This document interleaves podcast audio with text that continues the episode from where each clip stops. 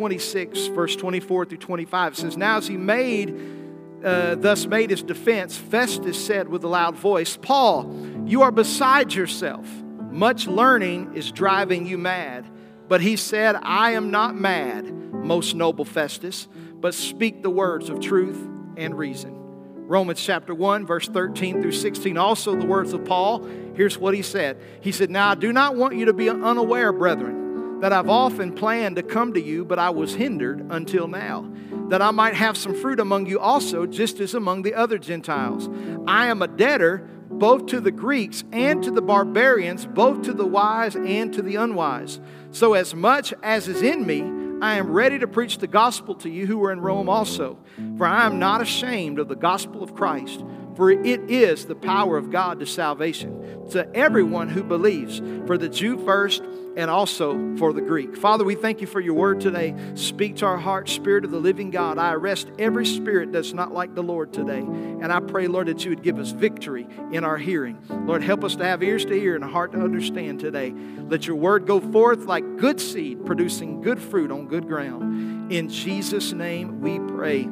Amen. You can be seated this morning in the presence of the Lord. Well, I hope you endured the frigid weekend we've had over the last few days. How many of you know it's been cold? Amen. The Oklahoma weather's been extremely up and down, but I don't know about you, but I'm rejoicing in the God of my salvation when I look at the weather pattern for this coming week. I can use some high 60s and mid 70s. Can I get an amen? Springtime, bring it on but we're excited about what God's doing. If you're just joining us this morning, uh, you understand that over the last few weeks, I've started a series entitled Upside Down. We've been looking at the book of Acts and how the Holy Spirit came into the world um, at the outpouring of the church. We actually went back before then and looked at the Holy Spirit's ministry through the Old Testament and up until the day of Pentecost. We looked at the Holy Spirit being uh, with us, being in us, and being upon us. Uh, today, we're going to look at how the Holy Spirit works through us as we look at the life of Paul uh, in a message that I've un- entitled this morning, Unashamed. Everybody say that with me, unashamed. So, we're going to look at how the life of the Apostle Paul was changed and how his passion for Christ was unbridled. I believe that in the day in which we live right now, we need to be unashamed for the things of God. Amen? Unashamed for the things of God. Uh, several years ago, uh, when I was pastoring in Arkansas, I got a phone call and I got an invitation uh, along with some friends from Governor Bobby Jindal, who was the governor of Louisiana at that time, uh, to go down south of Baton Rouge to preach to the people at Angola State Penitentiary. Uh, if you don't know anything about Angola, Angola is the nickname actually, but Angola is Louisiana State Penitentiary. And uh, it is listed as um, one of the bloodiest prisons in America. Uh, beside that, Angola has one of the largest death row populations in the United States. Most people, when they go to Angola, they never leave. Uh, it was very eerie when we went there, and we went through all of the security and all of the things like that. And um, uh, we, we saw that the inmates were even making their own furniture, they were making their own beds, and in many cases, their own caskets. It's a very eerie thing to realize that when you're in that place.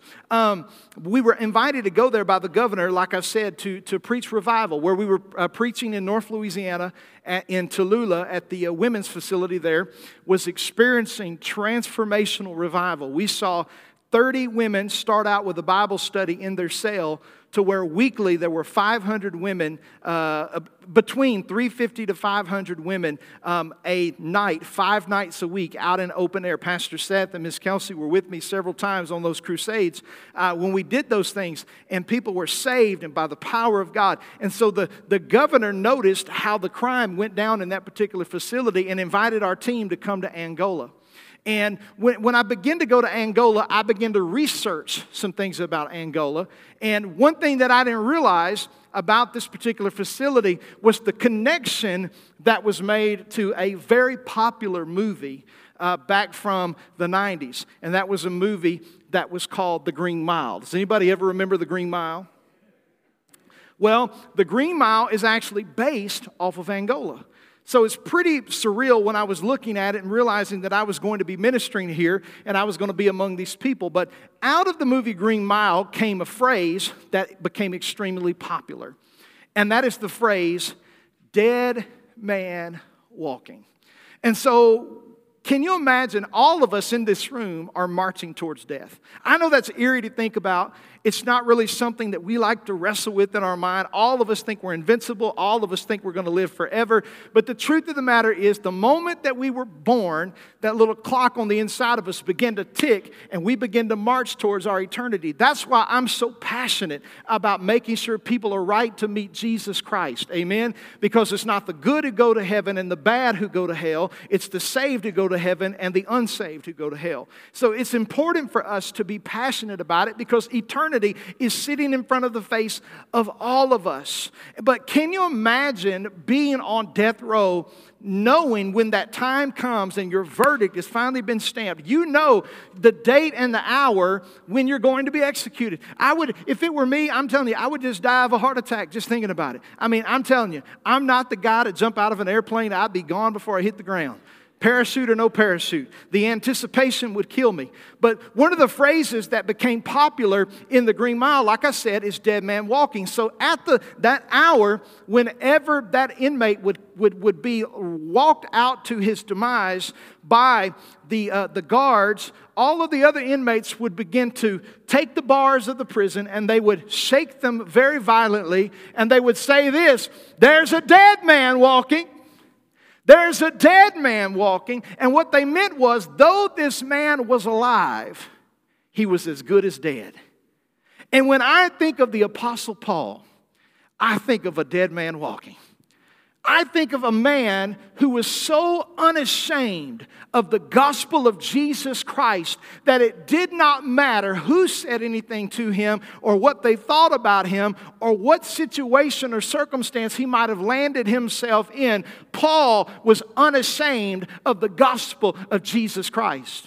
In fact, when I read about the testimony of Paul's conversion, when he saw a light on the road to Damascus and, and he was overshadowed with temporary blindness and he heard a voice seeing no man, and the, the Lord spoke to him and said, Paul, I, I've called you to preach the gospel to the Gentiles. I've called you, Paul, to be my witness, to be a light among the nations. It was at that moment where Paul died to himself and became alive to Christ.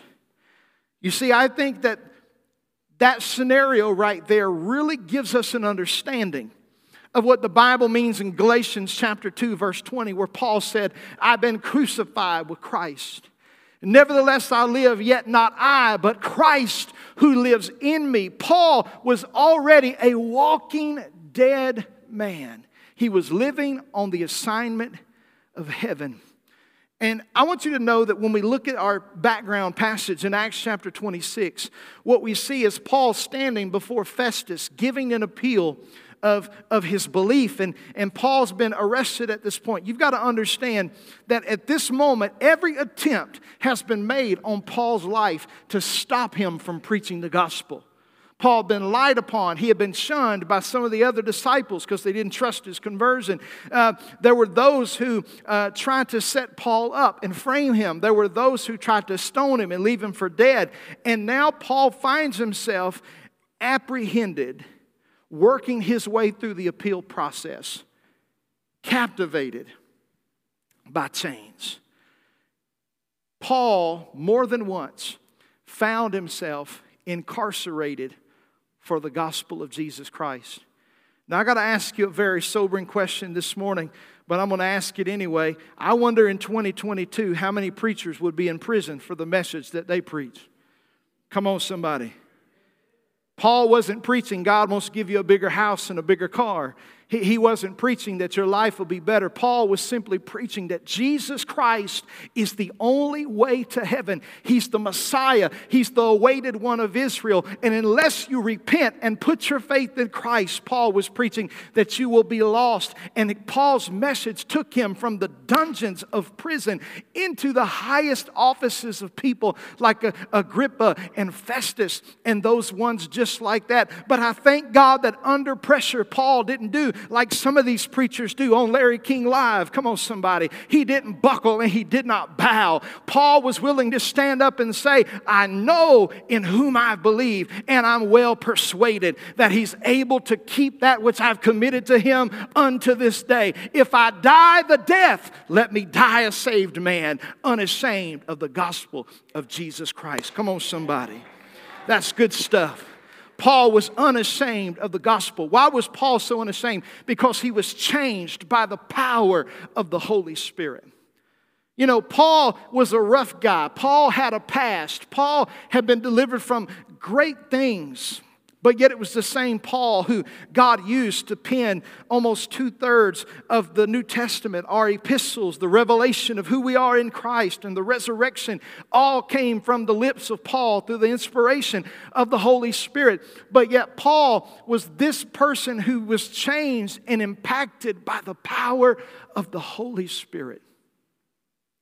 You know, I think sometimes Paul might have thought he was less than. Paul was not there at the upper room. Paul was not there when Jesus appeared to the others after the resurrection. I'm sure there are times where Paul maybe felt like he was less than. And I say that because in his writings, Paul even says, I'm a least of all of the apostles. But yet God used him so mightily and so, so, so great. And I believe that one of the reasons why Paul was so powerfully used by God is because the Bible says, To whom whom much is given, much is required. To whom much is given, much is required. Another way to say it is like this He that is forgiven much loves much. And Paul never forgot where he came from. He never forgot the time that Jesus transformed his life. So this morning, I want to walk with you through some things from the scripture that I believe will be a blessing to you. Back from Acts chapter 26. Go back with me to verse 24, and I want to set this up with you. We're going to be looking some at chapter 25. We're going to be looking at some at chapter 26. And so I want to, I want to just kind of look through this with you, and I want you to see uh, what he's talking about right here. So good, so good, so good.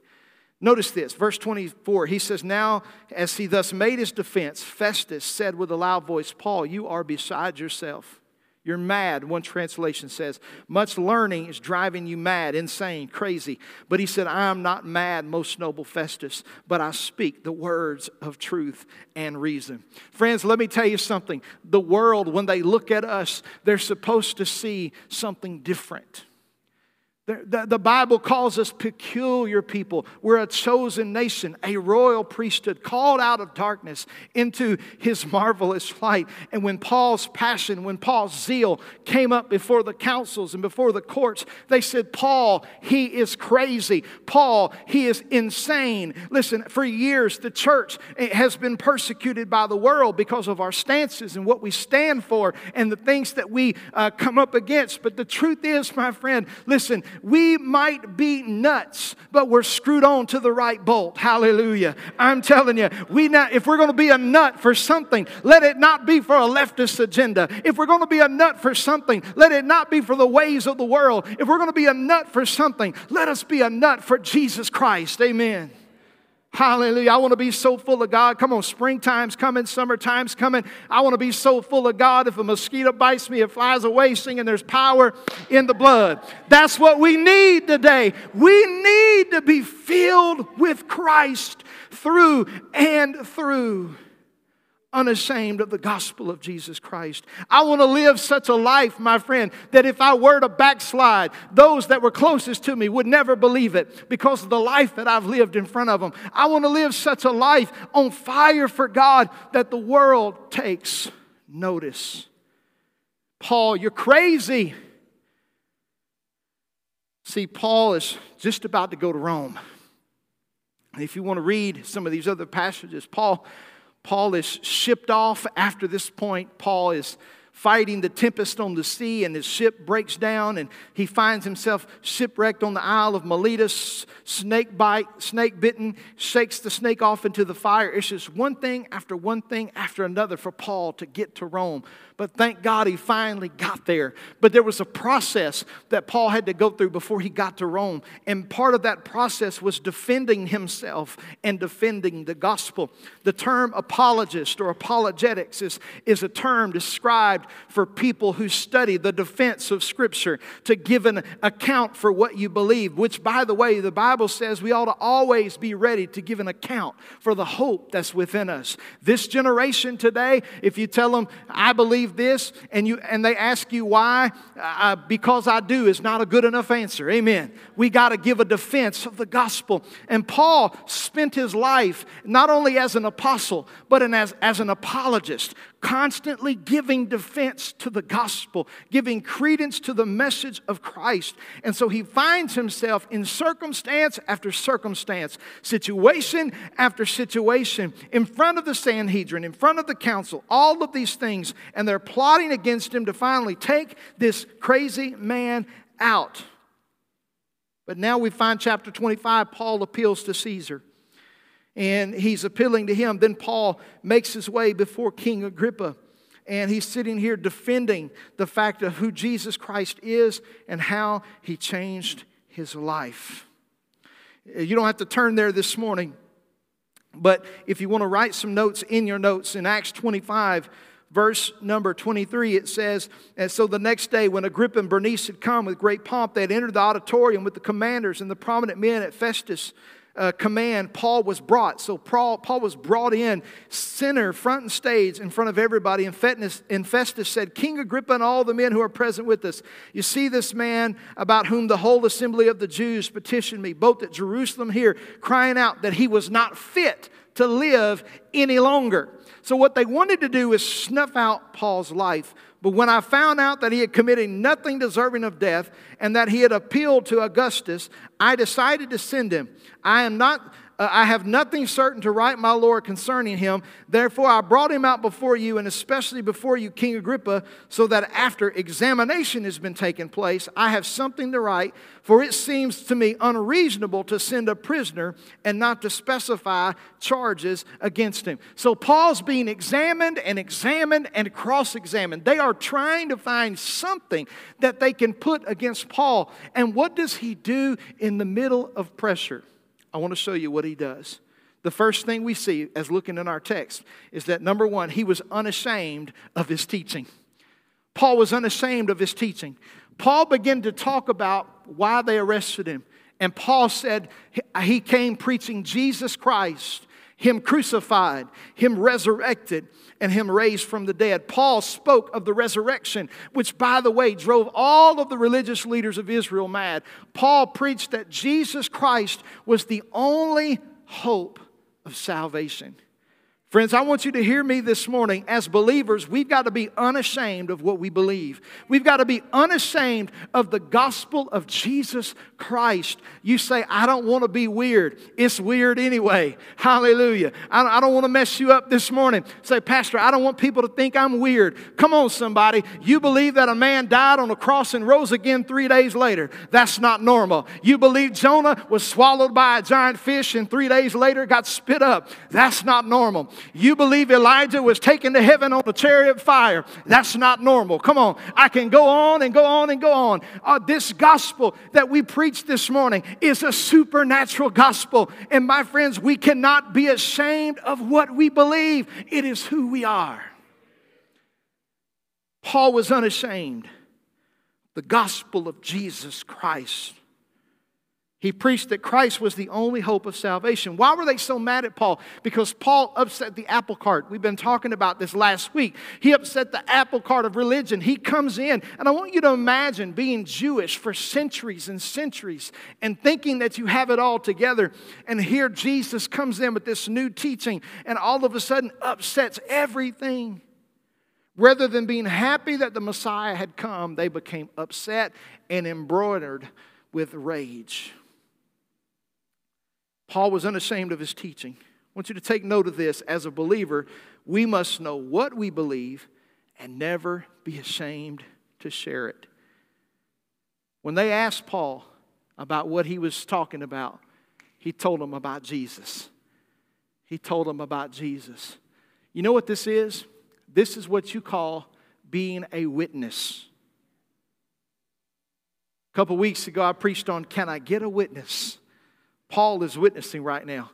You shall receive power after the Holy Spirit comes on you, and you will be witnesses unto me in Jerusalem, Judea, Samaria, and the uttermost parts of the earth. When you're a witness and you've been called to testify, you've got to testify. Paul was called before the highest courts of Jerusalem at that day, and Paul had to put up or shut up. Paul said, I know who I have believed. And Paul began to share about Jesus Christ. Here's the second thing not only was Paul unashamed of his teaching, number two, he was unashamed of his testimony. He was unashamed of his testimony. Perhaps one of the reasons why they were so mad at Paul is because out of all of the other apostles and early disciples, Paul was probably the most like them. Paul was probably the most like them. Don't know if you've ever read his resume, it's pretty interesting. Circumcised on the eighth day. Studied under gamaliel pharisee of pharisee. Paul paul was up there with the high rankingest pharisees you can get. He was in the religious system. He was in the political system. He was in all of that. But you know what happens? Paul in acts 26 uh, at about verse 12 paul starts uh, accounting his conversion i want you to listen to some of it with me acts 26 verse 12 Paul's recounting this. He says, While thus occupied, as I journeyed from Damascus with authority and commission made from the chief priests. In other words, Paul's on assignment for the, the religious leaders to go and persecute more Christians, right? Paul's going to, to, to do horrible, unspeakable things to the church. Notice this. He says, At midday, O king, along the road, he said, I saw a light from heaven brighter than the sun shining around me and those who journey with me. And when they had, we had all fallen to the ground, I heard a voice speaking to me in the Hebrew language Saul, Saul, why are you persecuting me? Is it hard for you to kick against the goads? So I said, Who are you, Lord? And he said, I am Jesus, whom you are persecuting. But rise and stand at your feet, for I have appeared to you for this purpose, to make you a minister, woo, God, and a witness both of the things which you have seen and the things which I will yet reveal to you. I will deliver you from the Jewish people. Whoo, my God. So, how many you know it's good to have a word from the Lord? He said, I will deliver you from the Jewish people as well as from the Gentiles to whom I now send you, to open their eyes in order to turn them from darkness to light and from the power of Satan to God, that they may receive forgiveness of sins and an inheritance among those who are sanctified by faith in me. Paul was unashamed of his testimony. He was standing there in front of the highest courts, and they're asking him about what he's talking about, what he's saying. And, and now Paul comes and he gives them his testimony.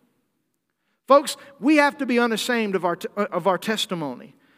We got to be unashamed of where we've come from. We're not to live in our past. We're not to wallow in our past. But God didn't bring you through all of that stuff just to help you. God brought you through all of that stuff to help somebody else. Oh, come on, somebody. We're sitting on landmines and landmines of books and testimonies and conversions because people are too ashamed to tell how bad they used to be. Let me give you a news flash. Most people know how bad you used to be. Come on, somebody. You might as well shame the devil and tell the world what Jesus has done for you because Paul was not about to sit there and miss his moment. How many times do we miss our moment? Because we don't want to be looked at as crazy, as weird, as whatever. No, my friend, we got to be bold about sharing our testimony. And Paul's testimony is about as crazy as they come. I'm just walking, you know, riding down the road and, uh, and the light shined from heaven. At that moment, most people would have checked out. Then he says, then I start hearing voices. Everybody else would have checked out right there too. But Paul was not ashamed of his testimony. And as a believer, your testimony is a beautiful depiction of the grace of God. I want to say that one more time. As a believer, your testimony is a beautiful depiction of the grace of God.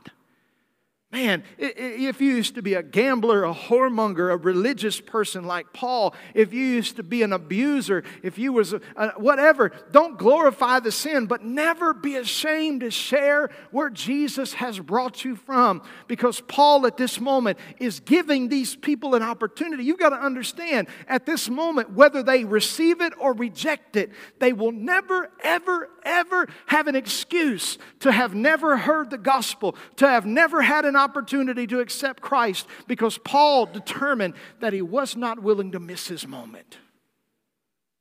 Man, hallelujah. Can't be ashamed of our testimony. Here's the third thing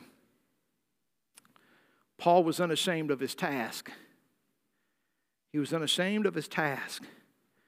I want you to see this again. I want to go back and I want to read this one more time, just this last portion of Acts 26, verse number 17. Paul said, or Jesus said rather to Paul, I will deliver you from the Jewish people as well as from the Gentiles to whom I now send you. Notice this to open their eyes in order to turn them from darkness to light, from the power of, of Satan to God, that they may receive forgiveness of sins and an inheritance among those who are sanctified by faith in me. Now, I want you to notice what Paul didn't tell them. Paul didn't tell them, now God loves you just as you are, you don't need to change. It's good. No. Paul recounts the very words of Christ. Paul said, basically, here's what you've got to understand so Paul was going in one direction. And as he was going in one direction, God sovereignly stopped him in his tracks and turned him into the other direction. In just a moment, just like this, Paul went from batting from one team to batting from the, to the other team. And now he's serving God. And here's what Paul is here's what Jesus is telling Paul Paul, here's what I've called you to do. First of all, I need you to know this, Paul. I'm going to deliver you from the Jews and from the Gentiles in which I'm sending you to. Maybe that's why Paul had some boldness to do some of the things he did because he stood on and believed the word of the Lord. But the second thing uh, is this is that Paul, uh, you know, he said, I've called you to convert them from the kingdom of Satan to the kingdom of God. Now, if you tell people today that they're in the kingdom of Satan, they get mad at you. Even believers don't like you talking about sin. Oh, Lord, they can't handle that. But Paul understood, and better yet, mentioned Jesus understood that there are two kingdoms. There are not three kingdoms. There are not four kingdoms. There are not five kingdoms. There are two kingdoms the kingdom of darkness and the kingdom of light, and both of these kingdoms are in conflict with each other. They cannot coexist. And so, what God is trying to say through the life of the Apostle Paul is that, Paul, I'm using you to snatch out of the, pe- of the people, those who are in the old system, in the kingdom of darkness, and to bring them into the saving grace of my resurrection. Paul wasn't unashamed of his task. He knew he had an assignment to preach the gospel. He knew he had an assignment to reach the Gentiles. Notice this. And his purpose, notice this, his purpose was not to coexist with the counterculture. His purpose was to turn the people's hearts from wickedness to God. Here you go. Are you ready for this one? As a believer, you should never be ashamed of what you're called to do. Never be ashamed of what you're called to do. I want you to know something this morning. You and I have been called by God to be unashamed. I want to read I want to read one more passage of scripture to you. Romans chapter 1 verse 13 through 16. I want you to turn over there with me and I'm getting ready to to close in just a moment. Romans chapter 1 verse 13 through 16. This is this is Paul. Okay? Acts chapter 26 was before he got to Rome. This verse, these passages are right when he got to Rome. Notice this. He said, Now I do not want you to be unaware, brethren, that I often planned to come to you, but I was hindered. And yes, he was. How many of you would agree he was? Paul said, A great and effectual door has been opened unto me, but there are many adversaries. Anytime he tried to do something, he got blocked, stopped, punched, knocked down, but he kept getting back up. He said, That I also might bear some fruit among you, as also of the other Gentiles. He says, I'm a debtor, both to the Greeks and to the barbarians, both to the wise and the unwise. Notice this so as much as is in me, I am ready to preach the gospel to you who are in Rome also. But here's what I want you to see at verse 16 For I am not ashamed of the gospel of, of Christ, for it is the power of God to salvation for everyone who believes, for the Jew first, and also for the Greek. Paul makes this statement when he gets to where he's going. He says, I've been trying to get to you. Sorry it took so long. He said, I'm ready to preach. The Same fire I feel right now that I felt in my heart in Jerusalem, the same fire in my heart that I felt inside the council, I still feel right now. And as much as is within me, I'm ready also to preach the gospel in Rome. For I am not ashamed of the gospel. I'm not ashamed of the gospel. Why? For it is the power of God unto salvation. Folks, here's where I want to draw the line this morning in this there is no salvation outside of the gospel.